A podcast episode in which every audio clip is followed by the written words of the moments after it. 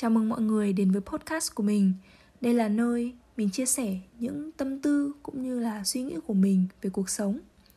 Những gì mà mình kể không phải là kỳ tích đặc biệt, mà chỉ đơn giản là những mẩu chuyện ngẫu hứng, bình thường xảy ra xung quanh mình thôi. Thế nên mình hy vọng là thông qua podcast này, mọi người có thể tìm kiếm một chút gì đấy bình yên dịu dàng và mong là mọi người sẽ thích những gì mình chia sẻ nhé.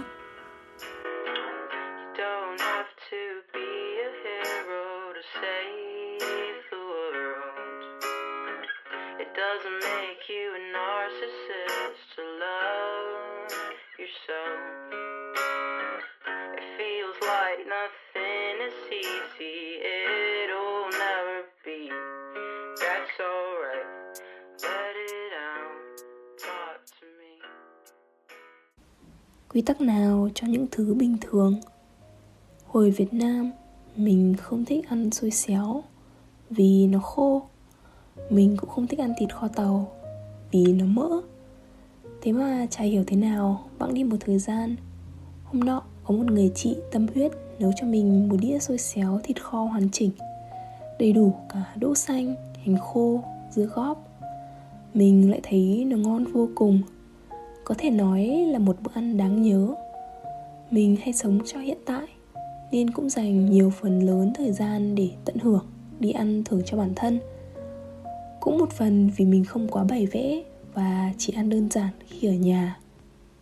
Mình đã ăn thử vô số những món từ âu như pháp, đức, ý, cả món châu phi cho tới món á như hàn, nhật, trung, thái.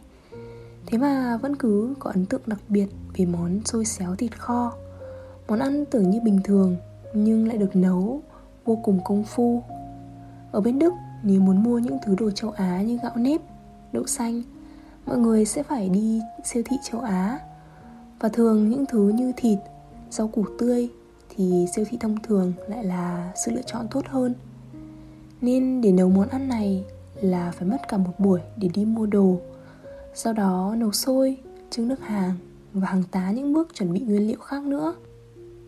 Trước kia mình chưa từng nghĩ đến điều này nhưng để có được một đĩa xôi dẻo trọn vẹn với hương vị mặn ngọt từ thịt vừa phải, vị chua chua của dưa góp, chút giòn của hành.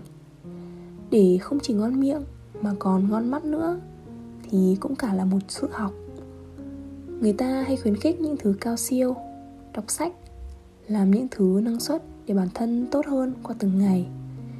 Mình thì lại khuyến khích mỗi ngày cố gắng tìm kiếm một chút niềm vui từ những thứ giản đơn nhất. Ăn một bữa ăn ngon không khó nhưng sao người ta vẫn hay than phiền về một ngày tồi tệ nhàm chán?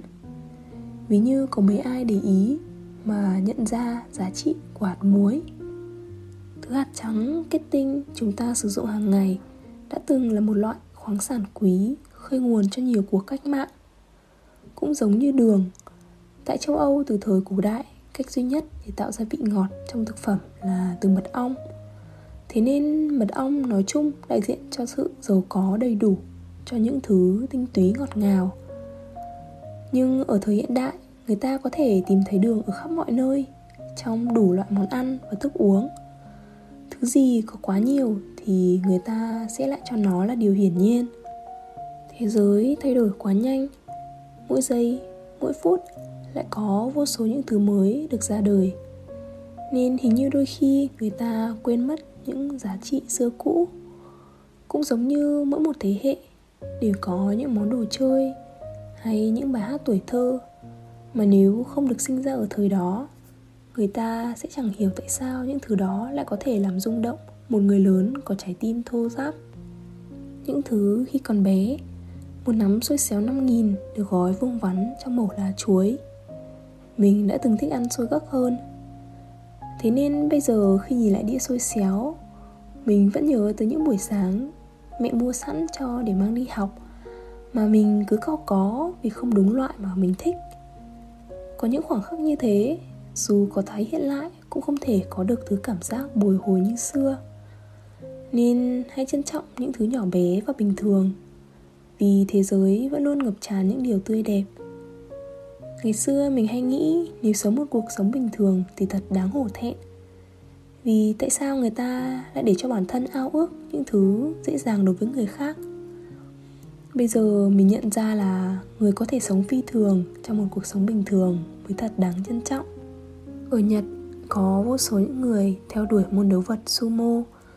Dù tỷ lệ thành danh để lên hàng top không có nhiều nhưng vẫn có nhiều người dành để theo đuổi cho tới tận lúc nghỉ hưu giải nghệ. Mục tiêu của họ không phải là đứng số 1 cũng chẳng có những tham vọng lớn lao. Họ chỉ vui vì mỗi ngày được cố gắng hết sức với niềm đam mê của mình. Bên cạnh đó là những người khác cũng đang cống hiến thầm lặng. Những công việc chẳng bao giờ được gọi tên. Không cần hơn thua ai cả. Hồi bé khi nói về những sự lựa chọn nghề nghiệp người lớn hay định hướng cho con cái làm bác sĩ hoặc luật sư, doanh nhân thành đạt hoặc người nổi tiếng. Thế mà chẳng ai chỉ dạy cách làm một người hạnh phúc, dù làm bất cứ công việc gì. Như món xôi xéo thịt kho, lộn xộn bao nhiêu thứ mà vẫn ngon. Hoặc có lẽ vì nó nhiều thứ nên mới ngon. Hãy cho mình quyền được hạnh phúc, dù trong bất cứ hoàn cảnh nào. Vậy thôi, mình là Linh và đây là Linh Tinh Linh Tinh. Cảm ơn mọi người đã lắng nghe. Chúc mọi người có một ngày thật vui Và mình sẽ gặp lại mọi người trong những số lần sau nha. Bye bye. You don't have to be